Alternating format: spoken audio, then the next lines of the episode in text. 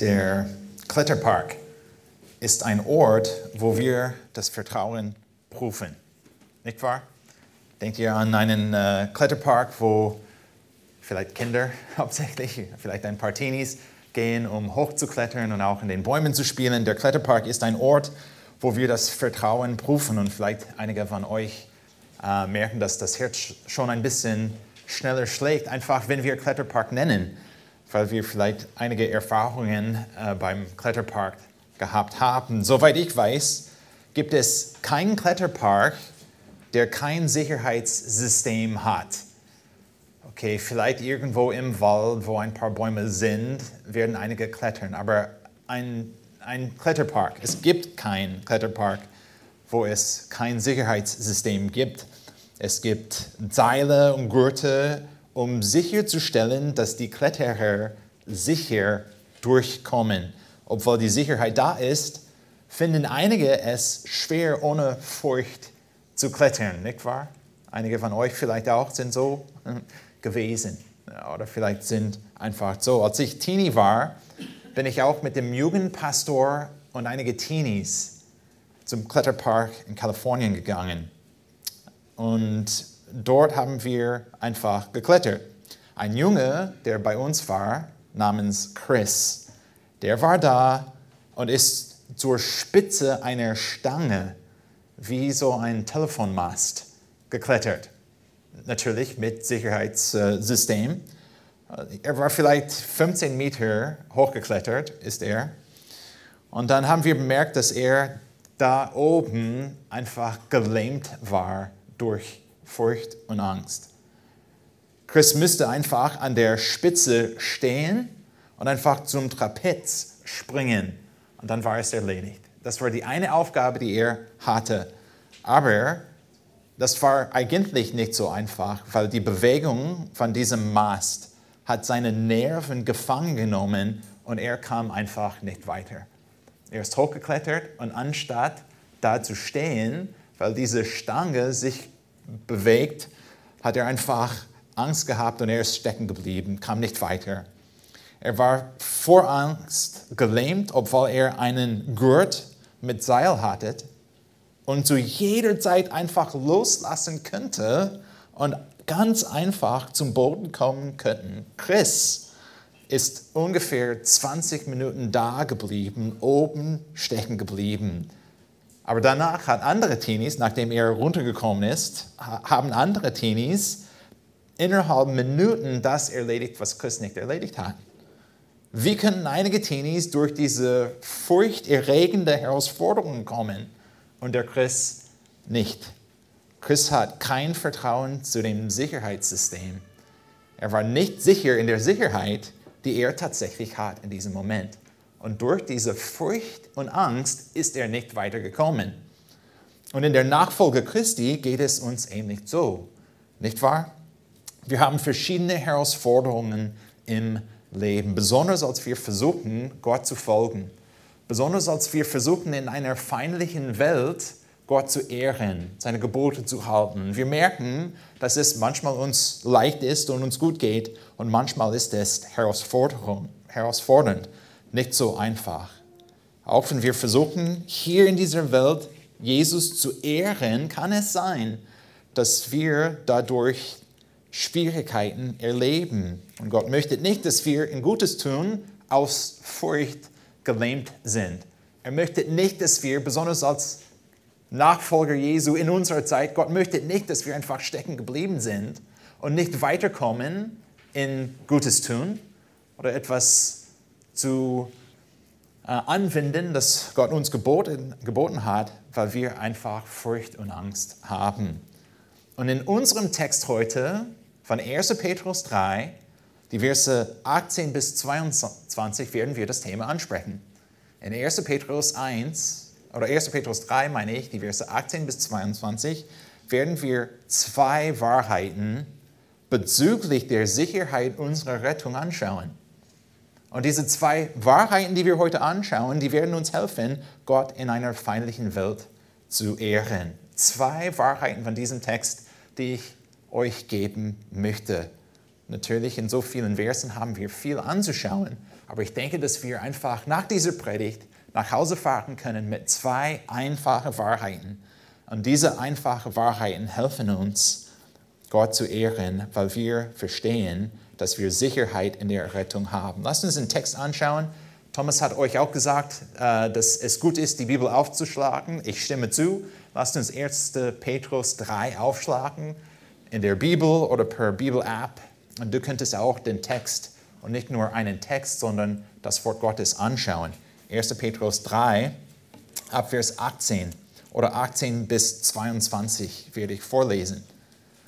Wir lesen hier in unserer Stelle, denn auch Christus hat einmal für Sünden gelitten, der Gerechte für die Ungerechten, damit er uns zu Gott führte.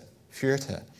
Und er wurde getötet nach dem Fleisch, aber lebendig gemacht durch den Geist, in welchem er auch hinging und den Geistern im Gefängnis verkündigte, die vor Zeiten sich weigerten zu glauben, als Gottes Langmut einstmals so wartete in den Tagen Noahs, während, während die Arche zugerichtet wurde, in der wenig, nämlich acht Seelen, hindurch gerettet wurden durch das Wasser, welches jetzt auch uns in einem bildlichen Sinn rettet in der Taufe, die nicht ein Abtun der Unreinheit des Fleisches ist, sondern das Zeugnis eines guten Gewissens vor Gott durch die Auferstehung Jesu Christi.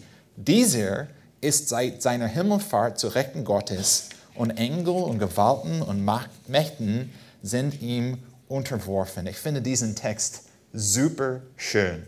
Besonders wenn wir Vers 18 anschauen, diese erste ähm, Ermutigung von Petrus ist sehr groß, ist riesig, dass wir einfach errettet sind durch Jesus. Dann kommen ein paar Aussagen von Petrus, wo wir vielleicht uns die Frage stellen, was meint er eigentlich? Diese Punkte werden wir heute anschauen. Aber bevor wir einfach diese kleinen Punkte oder diese kleinen Fragen anschauen, lasst uns kurz den Kontext anschauen, weil der Kontext uns hilft, alles zu verstehen. Wir wissen, für die, die letztes Mal, letzten Sonntag dabei waren und auch die anderen Predigten von 1. Petrus gehört haben, wir wissen, dass der Kontext hier geht um ungerechtes Leiden. Und das können wir kurz nachfolgen oder anschauen, wenn wir einfach eine Seite blättern und in 1. Petrus 2 anschauen, was Petrus geschrieben hat in 1. Petrus 2, eigentlich ab Vers 11, hat Petrus angefangen, über dieses Thema zu reden. In 1. Petrus 2, bevor wir zum Vers 11 kommen, dann sehen wir unsere Identität in Gott. Unsere Identität in Christus, was wir tatsächlich sind. Auch wenn wir einfach Vers 9 und 10 lesen von 1. Petrus 2, ihr aber seid ein un oder auserwähltes. Ihr seid ein auserwähltes Geschlecht, ein königliches Priestertum, ein heiliges Volk, ein Volk des Eigentums, damit ihr die Tugenden dessen verkündet, der euch aus der Finsternis berufen hat zu seinem wunderbaren Licht. Euch, die ihr einst nicht ein Volk war, jetzt aber Gottes Volk seid und einst nicht begnadigt wart, jetzt aber begnadigt seid. Das seid ihr als Gemeinde durch das Evangelium. Das sind wir. Dann lesen wir in Vers, Vers 11 von 1. Petrus 2, Geliebte, dann kommt eine, eine Anweisung von Petrus, Geliebte, ich ermahne euch als, und hier sind zwei hilfreiche Worte für uns, Gäste und Fremdlinge, Fremdlinge erhaltet euch der fleischlichen Begierden, die gegen die Seele streiten. Petrus hat hier in Vers 11 angefangen, uns zu ermutigen, vielleicht auch teilweise zu ermahnen und einfach zu befehlen, dass wir in dieser Welt als Gäste und Fremdlinge für Gott leben sollten. Und dann, wie wir wissen, als wir durch Petrus gearbeitet haben, das heißt auch, dass es vielleicht nicht so einfach ist, diese dieses Gebot zu halten, diese Anweisung anzuwenden.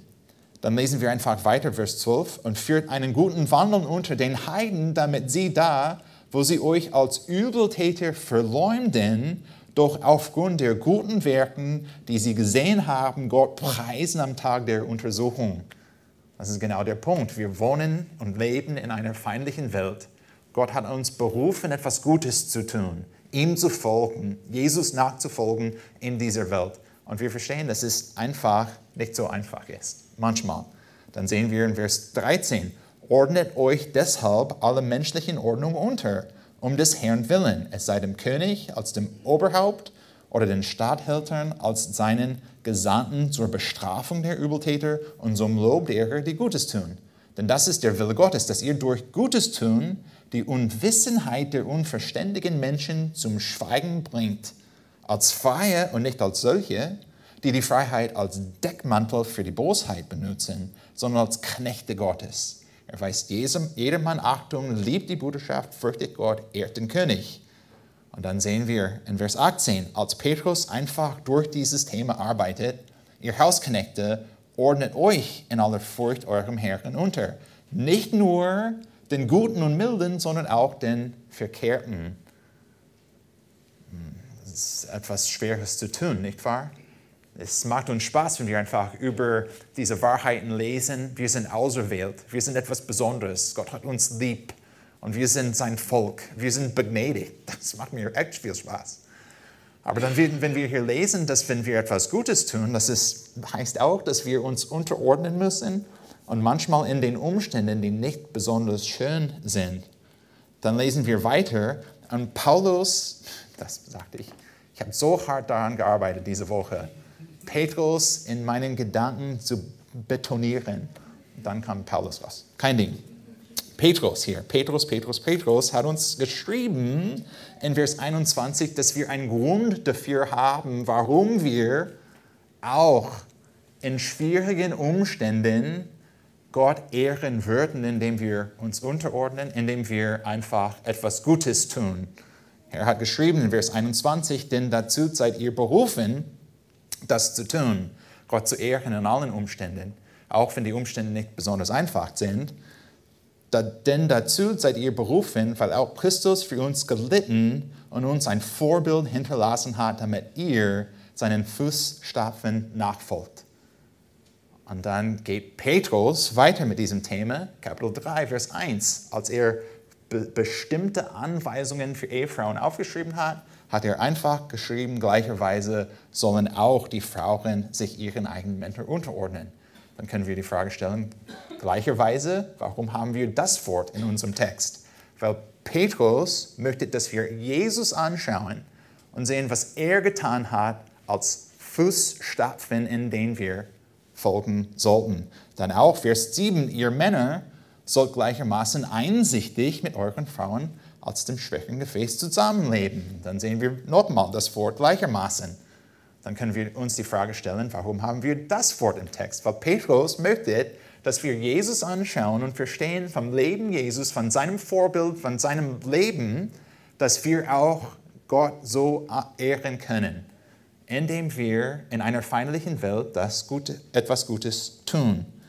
Und dann gehen wir durch den Text ähm, Christian hat zwei Predigten von 1. Petrus 3, 8 bis 12 gepredigt, wie wir miteinander umgehen.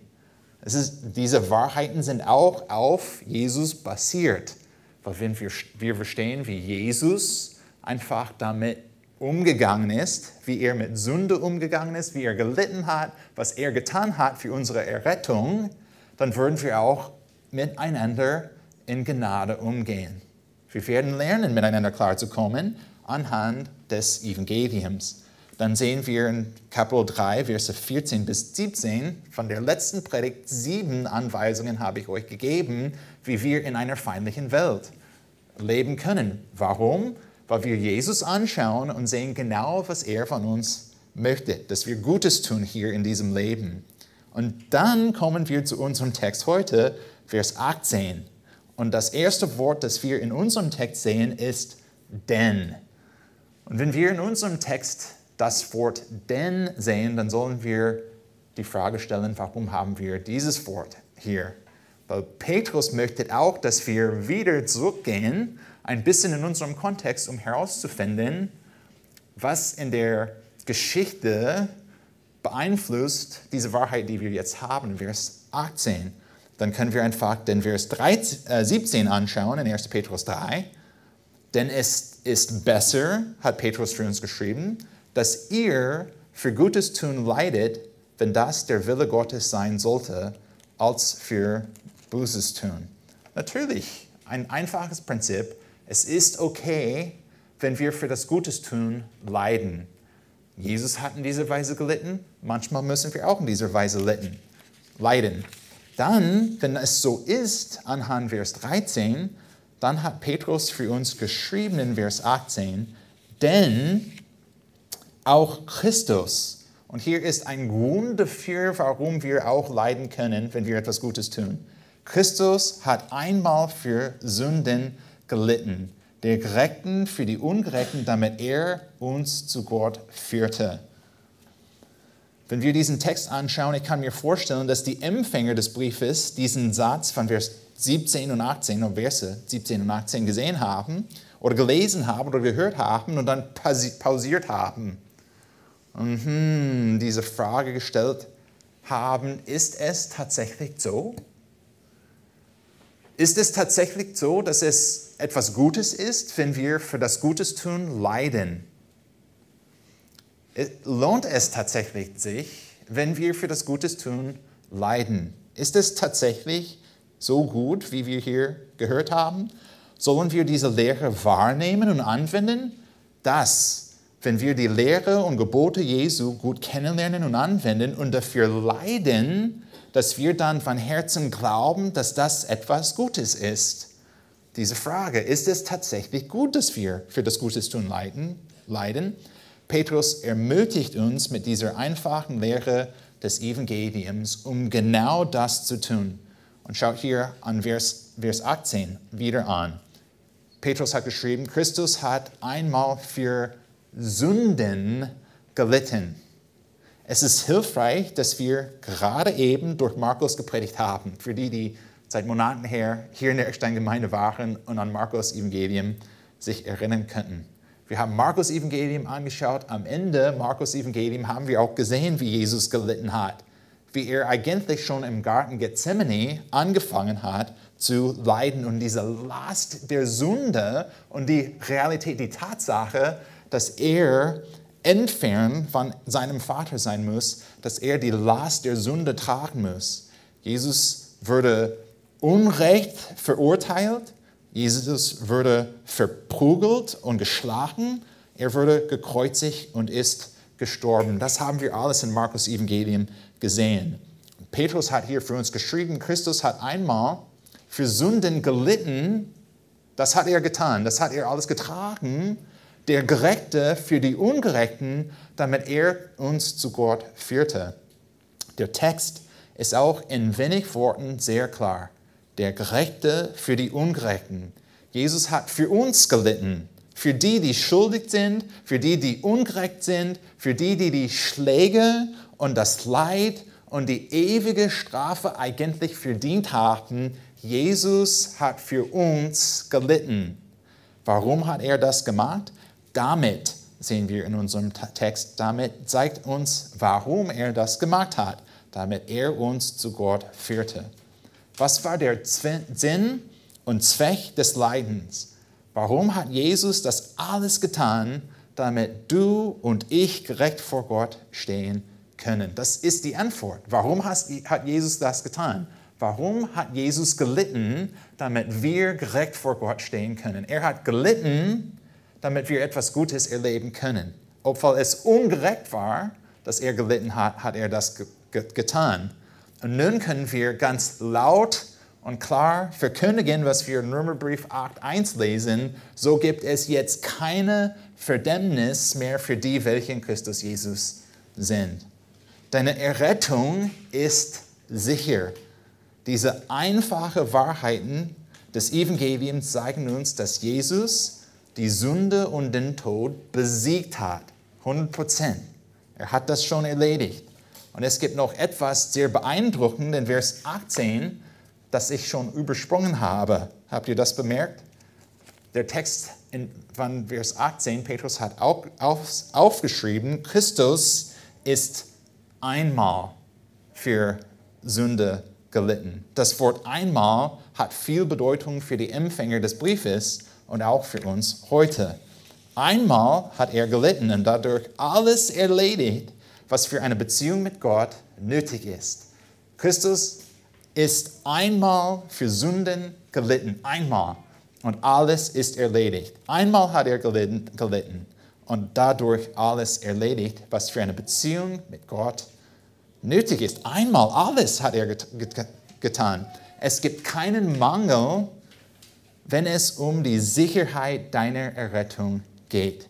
Und das bringt uns zur ersten Wahrheit bezüglich unserer Errettung, die uns hilft, Gott in einer feindlichen Welt zu ehren. Der Sieg Jesu über Sünde und den Tod ist endgültig.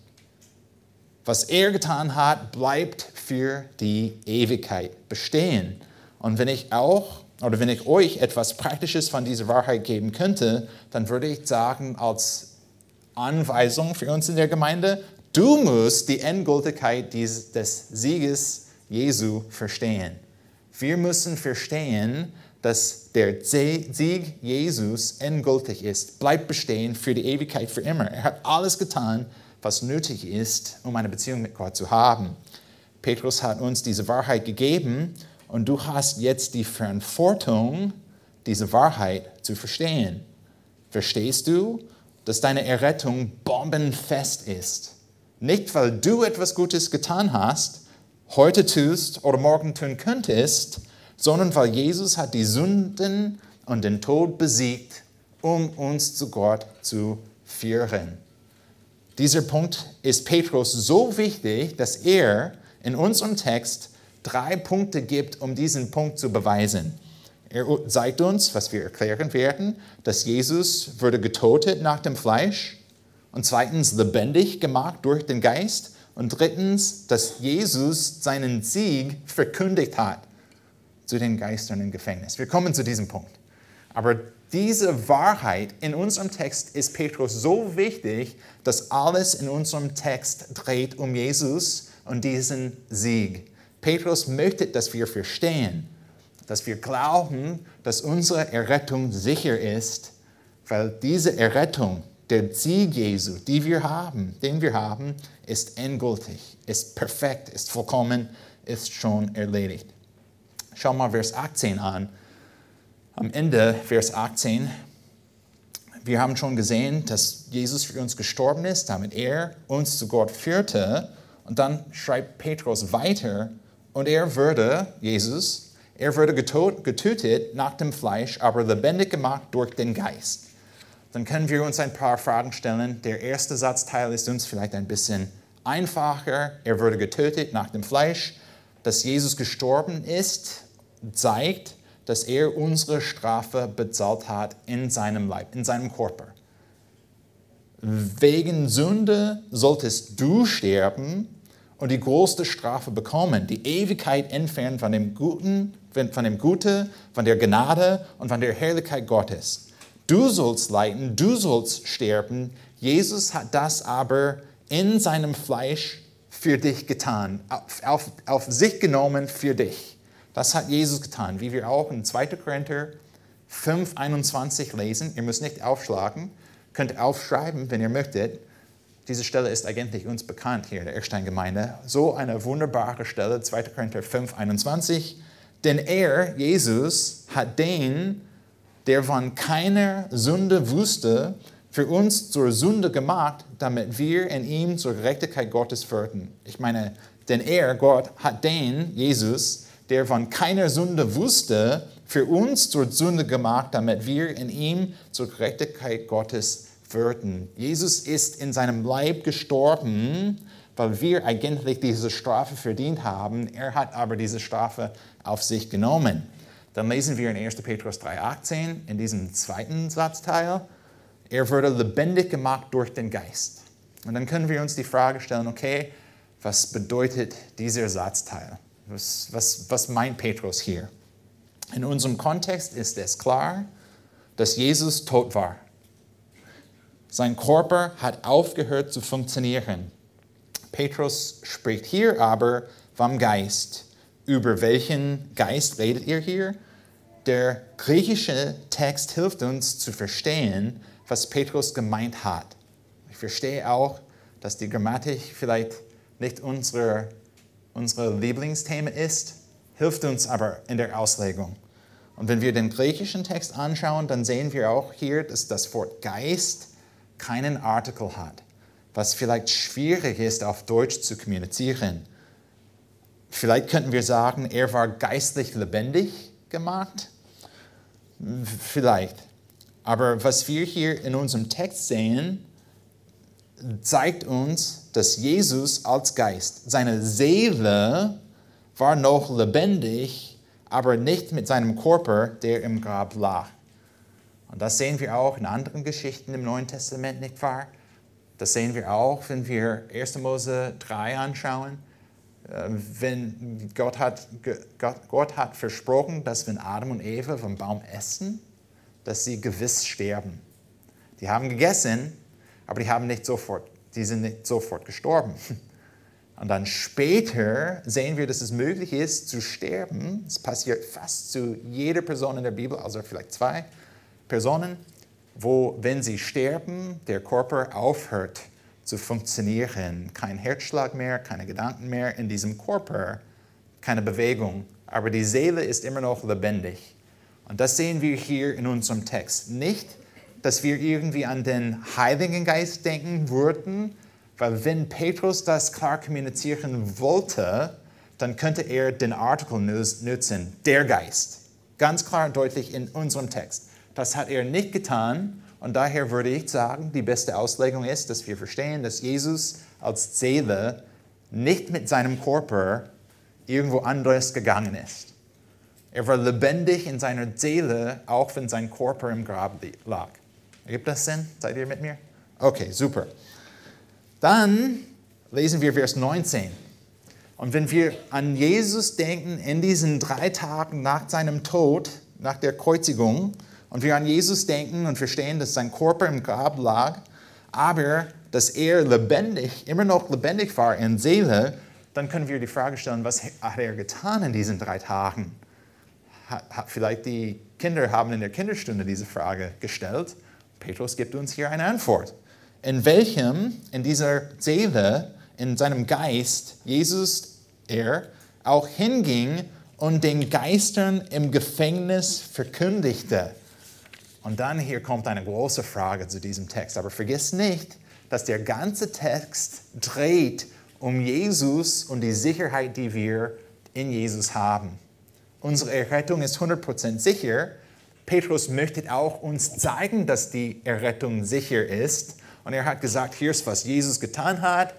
Oh ja, als Erklärung zu dem, was Jesus getan hat, können wir auch verstehen, dass Jesus gestorben ist und dass seine Seele etwas getan hat in diesen Tagen, nämlich die, seine Seele hat das Evangelium verkündigt.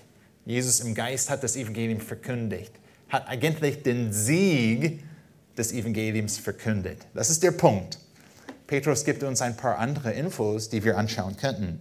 Zum Beispiel, er hat den Geistern im Gefängnis verkündigt. Dann können wir auch die Frage stellen, okay, wer war dann dieser Geister im Gefängnis? Nicht so einfach, diese Frage zu antworten. Ein wichtiges Wort aber in der Auslegung hier, wenn wir diesen Text anschauen, ist Geister.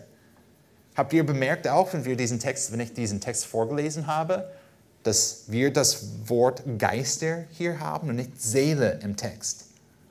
Wenn wir über Menschen reden, wir reden von der Seelsorge, nicht wahr? Nicht von Geistsorge. Wir reden über Menschen und wir reden oft, auch die Bibel selbst redet über Psychos, Seele. Das Wort für Menschen, für die für, diese nicht, für, für diesen nicht sichtbaren Teil der, des Menschen nutzen wir das Wort Seele. Das Wort haben wir hier im Text nicht. Wir haben eigentlich ein anderes Wort, das ihr vielleicht auch kennt, Pneuma. Hm. Und ich denke, dass Petrus dieses Wort ausgewählt hat, weil er möchte, dass wir verstehen, dass Jesus eigentlich zu Dämonen gesprochen hat in diesem Text. oder in diese, das wir in diesem Text sehen. Aber in dieser Zeit zwischen seiner Kreuzigung und der Auferstehung ist Jesus zu einem Gefängnis gegangen. Wo ist dieser Gefängnis? Was ist da passiert? Das kann ich nicht euch sagen. Wir können später Petrus fragen und dann kann er uns sagen. Und ich gehe davon aus auch, dass die ursprünglichen Empfänger des Briefes auch verstanden haben, was Petrus gemeint hat. Für uns nach 2000 Jahren ist es ein bisschen schwerer, genau zu wissen, aber Petrus hat uns nicht hängen geblieben gelassen. Er hat uns noch einige Infos gegeben zu diesem Thema, das uns hilft, zu diesem Punkt zu kommen, dass Jesus höchstwahrscheinlich zu den Dämonen gesprochen hat, weil wir nicht nur Vers 19 haben, sondern auch Vers 20. In Vers 19 haben wir gelesen, dass Jesus hinging und den Geistern im Gefängnis verkündigte. Und dann Petrus gibt uns eine Beschreibung in Vers 20, die vor Zeiten sich weigerten zu glauben, als Gottes Langmut einstmals zuwartete in den Tagen Noahs, während die Arke zugerichtet wurde, in der wenige, nämlich acht Seelen, hindurchgerettet wurden durch das Wasser. So viel hat Petrus geschrieben für eine kleine Erklärung, die wir hier haben möchten. Petrus schreibt von der Zeit Noahs. Und wenn wir Noah sagen hier in der Gemeinde, an welche Bibelstelle denkt ihr? An welche Bibelstelle denkt ihr? 1. Mose 6 natürlich. Ihr könnt 1. Mose 6 aufschlagen und dann können wir auch im Kontext sehen, was hier passiert ist. In 1. Mose 6. Und das hilft uns zu verstehen, was Petrus hier geschrieben hat. In 1. Mose 6. Wir lesen hier in 1. Mose 6, wenn wir zu dieser Geschichte von Noah kommen, und es geschah, Vers 1 in 1. Mose 6, es geschah, als sich die Menschen zu mehreren begangen, begangen auf der Erde und ihnen Töchter geboren würden, das sahen die Gottessöhne. Das ist auch eine Frage, die wir oft in der Kinderstunde stellen. Oder wenn wir durch die Bibel lesen, die ersten Fragen, die vorkommen, sind oft von 1. Mose 6 wer sind eigentlich dann die Gottessöhne? Lasst uns einfach den Text lesen und dann vergleichen mit 1. Petrus. Und es geschah, als sich die Menschen zu mehreren begannen auf der Erde und ihnen Töchter äh, geboren wurden, da sahen die Gottessöhne, dass die Töchter der Menschen schön waren und sie nahmen sich vor allen jene zu Frauen, die ihnen gefielen. Da sprach der Herr, mein Geist soll nicht für immer mit den Menschenrechten denn er ist ja Fleisch. So sollen seine Tage 120 Jahre betragen. In jenen Tagen waren die Riesen auf der Erde. Die zweite Frage, die wir oft hören, als wir durch die Bibel lesen, wer waren dann die Riesen? Die Riesen waren da auf der Erde und auch später noch, solange die Gottes Söhne zu den Töchtern der Menschen kamen und diese ihnen Kinder gebaren. Das sind die, die Helden die von äh, jeher berühmte Männer gewesen sind. Als aber, hier ist ein Schlüssel für uns, als aber der Herr sah, dass die Bosheit des Menschen sehr groß war auf der Erde und alles Trachten der Gedanken seines Herzens allezeit nur Buße, da reute es den Herrn, dass er den Menschen gemacht hatte auf der Erde und es betrubte ihn in seinem Herzen. Und der Herr sprach, ich will den Menschen, den ich erschaffen habe, vom Erdboden vertilgen. Gott hat gesehen, was in dieser Geschichte passiert ist. Mose hat für uns ein paar Verse aufgeschrieben. Es ist manchmal uns ein bisschen schwer zu verstehen, ganz genau, was passiert ist. Aber was wir auch sagen können, es ist schief gegangen. Mit Sicherheit können wir sagen, dass was hier auf der Erde passiert ist, in 1. Mose 6, nicht besonders gut war. Und es scheint mir, obwohl ich nicht vielleicht mit 100% Sicherheit das beweisen könnte, es scheint mir, dass die Dämonen einen besonderen und schlechten Einfluss auf die Menschen hatten. Und Gott hat gesagt, das ist nicht gut, was hier passiert ist. In unserem Text mit den Gottessöhnen und auch mit diesen Riesen. Gott hat gesagt, das ist überhaupt nicht gut. daher ist Gott zu einem Punkt gekommen, wo er gesagt hat, ich muss die Welt richten. Ich muss etwas tun. Und er war bereit, das zu tun, was wir vielleicht in der Geschichte als etwas ganz Schweres halten. Gott war bereit, die Welt zu, zu richten und die ganze Menschheit außer acht Menschen einfach zu vernichten. Und wenn ich einiges gelesen habe, auch, ich habe eine interessante Idee, die vielleicht nicht so einfach zu beweisen ist, aber es könnte sein auch, wenn die Menschheit, wenn Menschen einfach so weitergegangen sind, wie sie in 1. Mose 6 waren, dann vielleicht könnte es sein, dass Menschen selbst so zerstört, dass die Menschheit so zerstört war, dass es unmöglich wäre, für den Messias zur Welt zu kommen. Und daher in dieser Zeit können wir vielleicht denken, das kann ich nicht ganz genau beweisen, aber in dieser Zeit von 1. Mose 6 könnte es sein, dass Dämonen so aktiv waren, nachdem wir 1. Mose 3,16 haben, wo Gott versprochen hat, dass ein Messias kommt. Es kann sein, dass Satan und seine Mächte so gegen Menschen gekämpft hat, dass, dass die haben. Die haben versucht, einfach Menschen so zu zerstören, dass es unmöglich wäre, für Gott seine Verheißung zu erfüllen, für den Messias zur Welt zu kommen.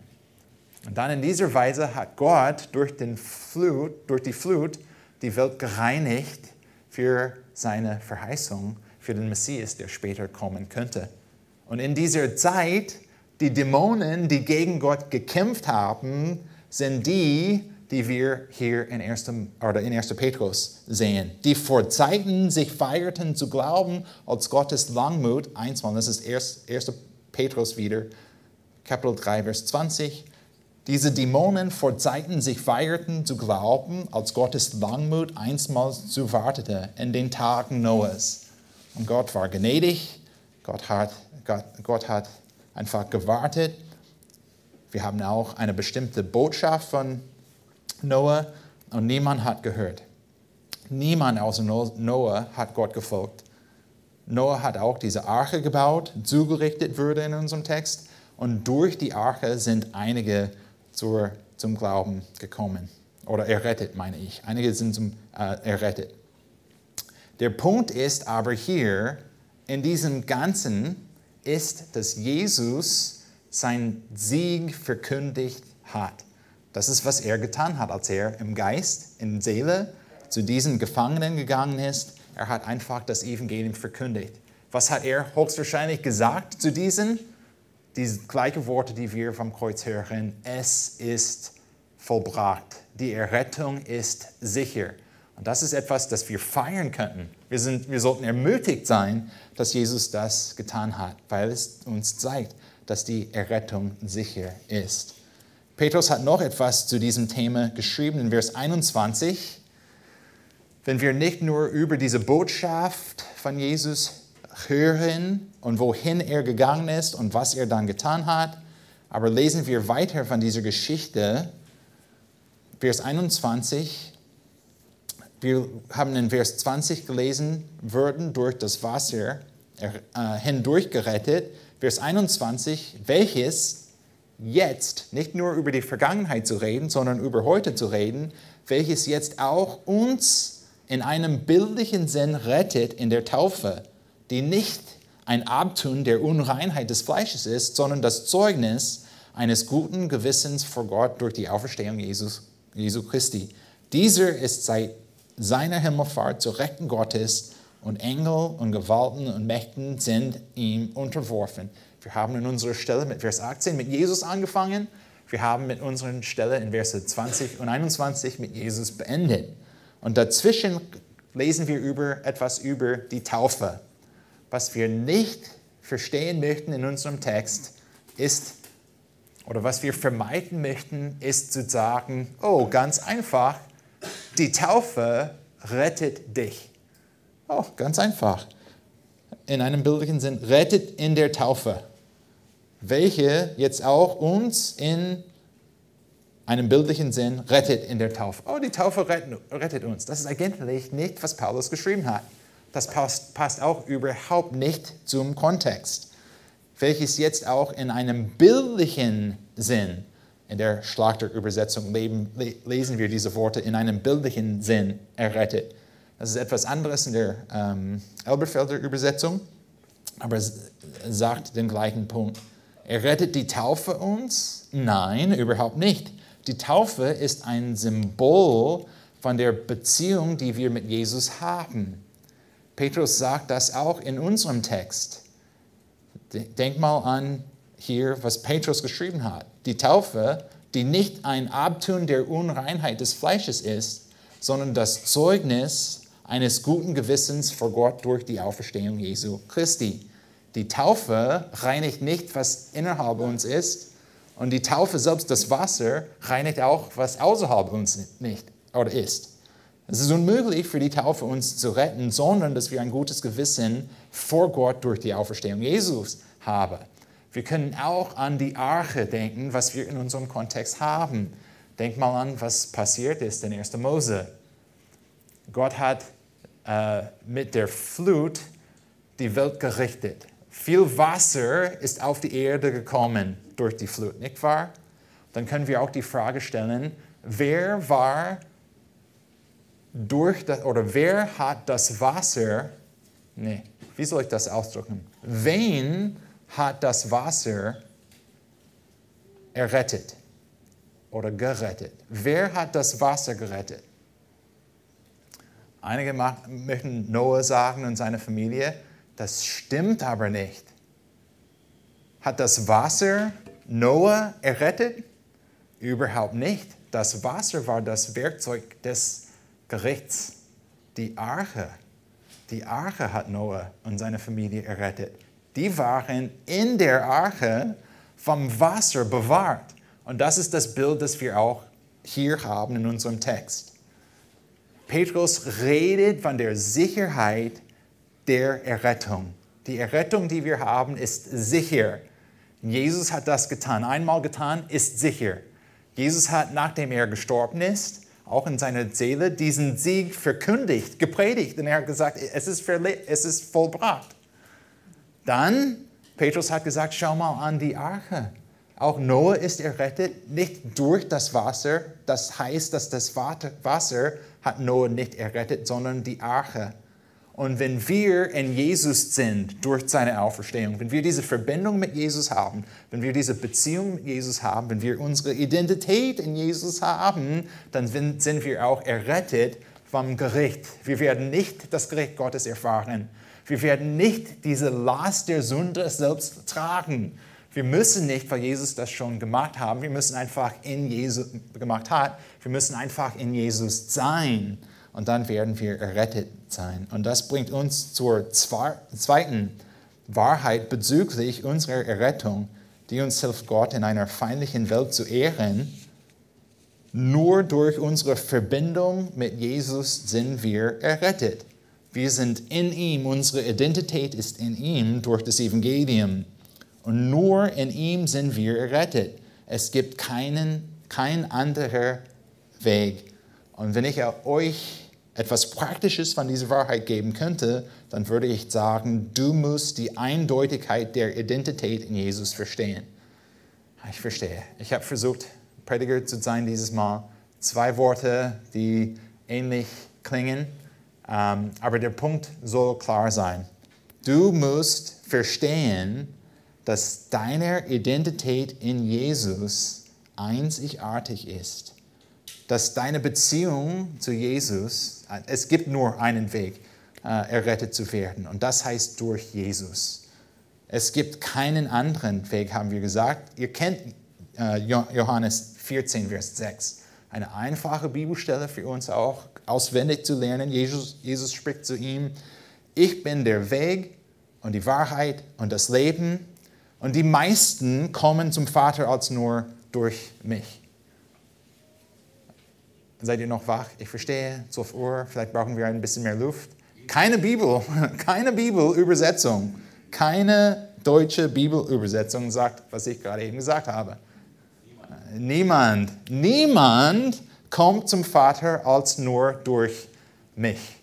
Einzigartig, eindeutig ist die Errettung, die wir durch unsere Identität in Jesus haben. Wir sind in ihm. Das heißt, dass wir so verbunden mit ihm sind, dass das Leid, das er getragen hat, gilt als unser Leid.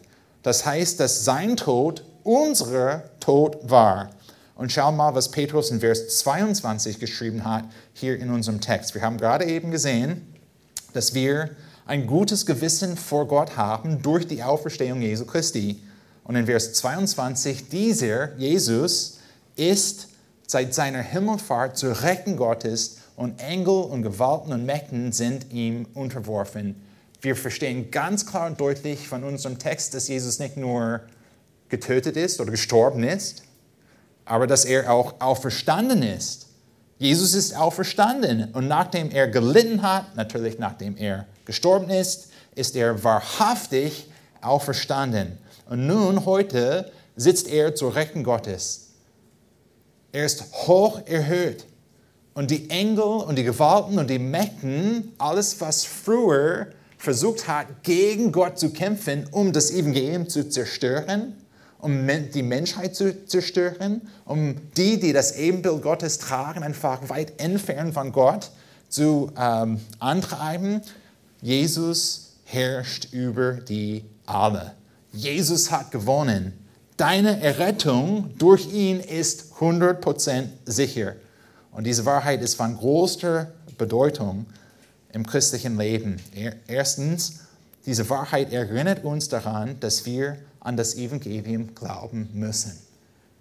Für alle, die noch nicht an das Evangelium geglaubt haben oder unsicher sind, ob sie tatsächlich das Evangelium verstehen und das Evangelium glauben, es gibt nichts Wichtigeres, als das Evangelium anzuschauen, das Evangelium zu verstehen und an das Evangelium zu glauben. Zweitens, diese Sicherheit, die Sicherheit, die wir in Jesus haben, motiviert uns, ein Leben für Gott zu leben, auch in einer feindlichen Welt. Das ist genau der Kontext, den wir haben vor uns. Wenn du Jesus folgst und es dir gut geht, dann preis den Herrn. Wir freuen uns, wenn wir biblische Prinzipien anwenden und etwas Gutes erleben, dann sagen wir, Herr, danke, dass es so ist. Aber wenn du Jesus folgst und du dadurch leidest, dann weitermachen. Geh voran, mach das weiter, nicht aufhören.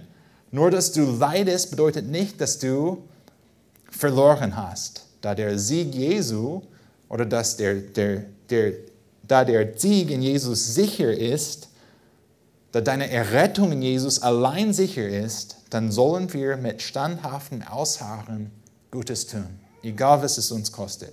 Die Gebote Gottes anwenden wir lehren oft hier in der Eckstein-Gemeinde, dass es nötig ist, die Bibel zu studieren, die Bibel zu lesen. Wir müssen wissen und verstehen, was Gott tatsächlich gesagt hat und wann uns erwartet. Oft ist es mehr als was wir denken, was Gott von uns erwartet. Und dann müssen wir Gott folgen, auch wenn es schwer ist, mit der festen Überzeugung, dass der Sieg schon sicher ist. Ich bin errettet und daher kann ich hier sogar alles verlieren, wenn es um Gutes tun, da ich, weil ich schon alles in Jesus gewonnen habe. Und ich meine nicht zu vermeiden oder zu verneinen, dass Leid Leid ist. Es tut weh. Aber Petrus bringt uns zu diesem Punkt durch die Sicherheit der Rettung, wo wir verstehen müssen, die Endgültigkeit des Sieges Jesu. 100% vollbracht in Jesus. Und dann müssen wir unsere Identität in ihm, in ihm wahrnehmen. Wenn wir diese Verbindung mit ihm haben, dann haben wir alles gewonnen mit ihm. Lasst uns mit Gott reden. Himmlischer Vater, diese Prinzipien, die wir von Petrus haben, sind von einerseits sehr einfach und sehr, sehr ermutigend.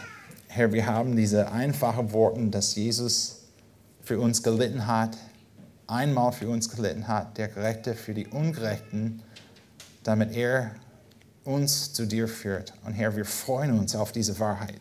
Ist so eine schöne Wahrheit und macht einen großen Unterschied im Leben, wenn wir diese Wahrheit glauben. Herr, wir haben auch ein paar andere Prinzipien oder andere Erklärungen in unserem Text gesehen, die nicht so einfach zu verstehen sind.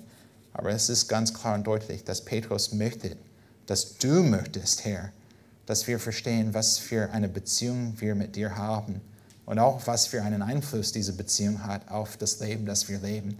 Herr, wir verstehen, dass es nicht einfach ist, in einer Welt zu wohnen und leben, wenn die Welt feindlich gesinnt ist gegen dich. Und Herr, wir verstehen auch, dass die Welt gegen uns kämpfen wird, weil wir ähm, dich hier auf der Welt widerspiegeln und wir das Evangelium verkündigen. Aber Herr, wir bitten, dass du uns den Mut gibst, den wir brauchen, dir zu folgen, dass wir auch uns Mühe geben, um dein Wort zu studieren und so gut kennenzulernen, dass in den verschiedenen Momenten und auch Herausforderungen, sogar Anfechtungen, die wir im Leben haben, dass wir wissen ganz genau, wie wir dich ehren können. Hilf uns auch, standhaft dir zu dienen, egal was die Kosten sind. Und Herr, wir freuen uns sehr, dass wir auch eines Tages mit dir sein werden, dass diese Welt kein Problem für uns wird in der, in der Zukunft, Herr. Hilf uns einfach richtig damit umgehen, um dir zu ehren, dienen und dich zu ehren. Amen.